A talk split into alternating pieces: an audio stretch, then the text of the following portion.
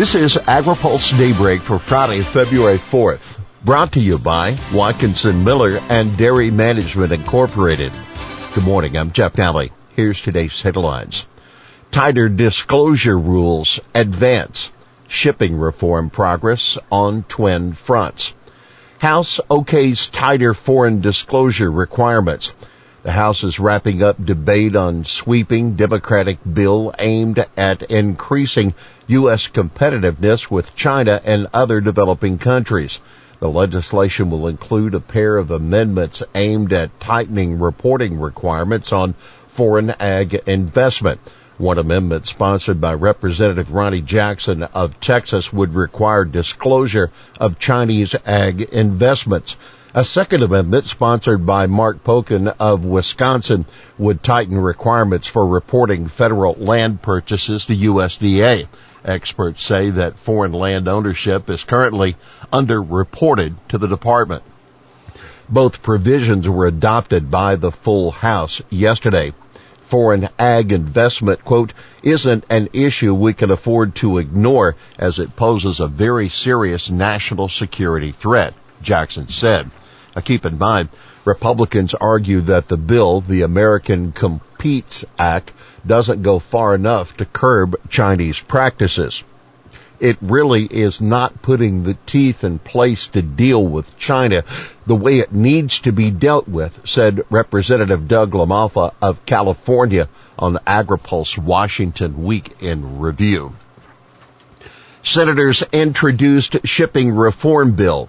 Senators Amy Klobuchar of Minnesota and John Thune of South Dakota introduced their long-awaited version of the Ocean Shipping Reform Act yesterday, spurring applause by the U.S. ag sector.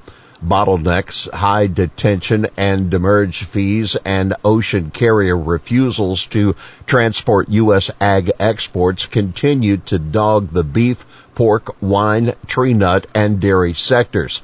The House passed its version of the OSR bill in December. Yesterday, the sponsors got the measures approved as an amendment to the American Competes Act, providing another route to potentially enacting the port reforms. The House version is generally considered the stronger of the two because it directly prohibits ocean carriers from refusing to load U.S. ag exports.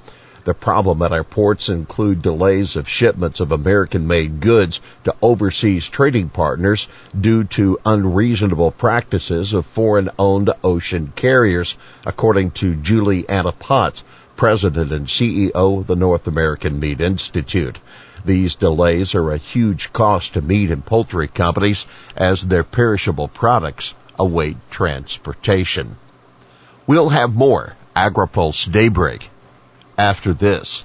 Dairy Management Incorporated serves America's 34,000 plus dairy farmers and dairy importers by managing research and marketing programs aimed at promoting dairy consumption and protecting the good image of dairy farmers, dairy products, and the dairy industry.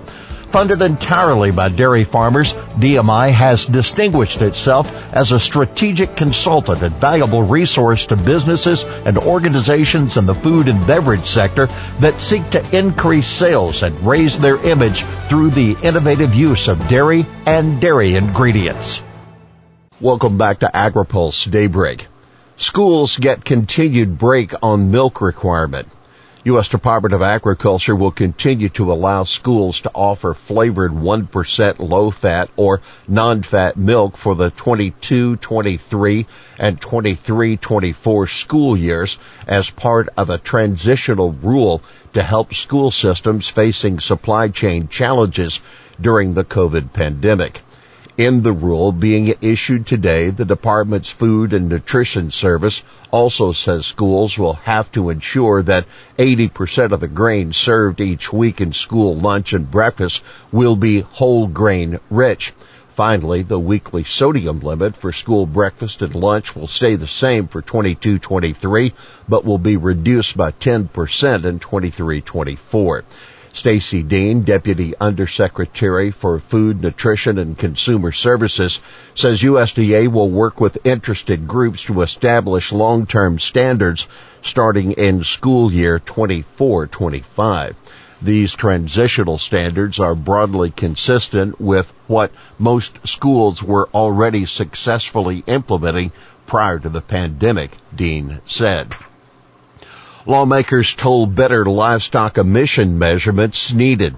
The dairy and beef industries need more accurate data on their existing greenhouse gas emissions in order to measure progress in meeting climate goals, witnesses at a House Agriculture Committee hearing said yesterday.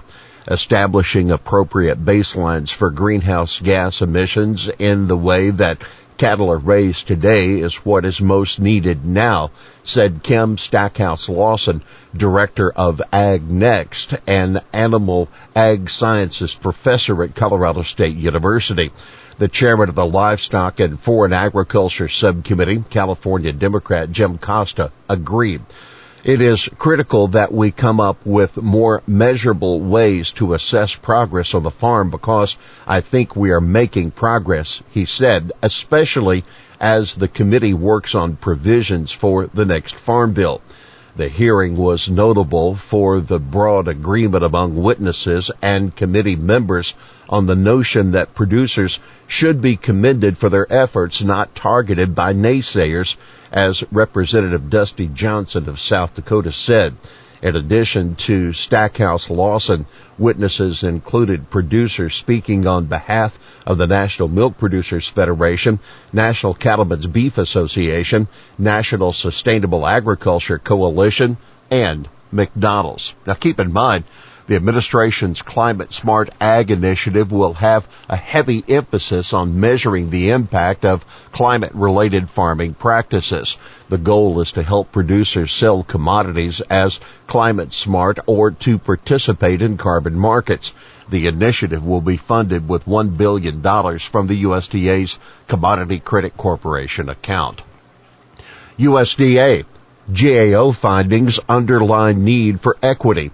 The Biden administration is using an analysis of the Trump era trade assistance payments to make its case for ensuring that USDA provides more aid to minority producers.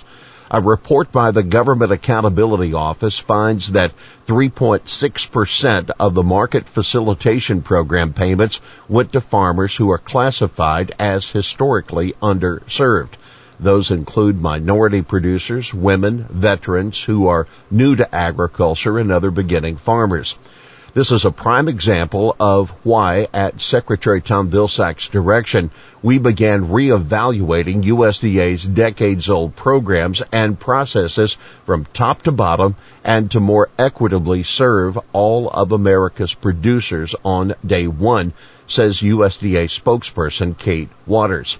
Keep in mind, the distribution of commodity-based subsidies tends to align with production volumes, and minority farmers generally represent a small share of ag production. Hispanic farmers account for under 6% of U.S. commodity sales. Black farmers' share is less than 1%. Here's today's He Said It. U.S. pork producers are facing many bottlenecks at U.S. ports, jeopardizing market access around the world. Exports are vital for our producers, adding $58 to every U.S. hog marketed in 2020. That Glenn Mueller, Executive Director of South Dakota Pork Producers, reacting to the unveiling of the Senate version of the Ocean Shipping Reform Act. Well, that's Daybreak for this Friday, February 4th, brought to you by Watkinson Miller and Dairy Management Incorporated. For the latest news out of Washington, D.C., visit agripulse.com. For AgriPulse Daybreak, I'm Jeff Nalley.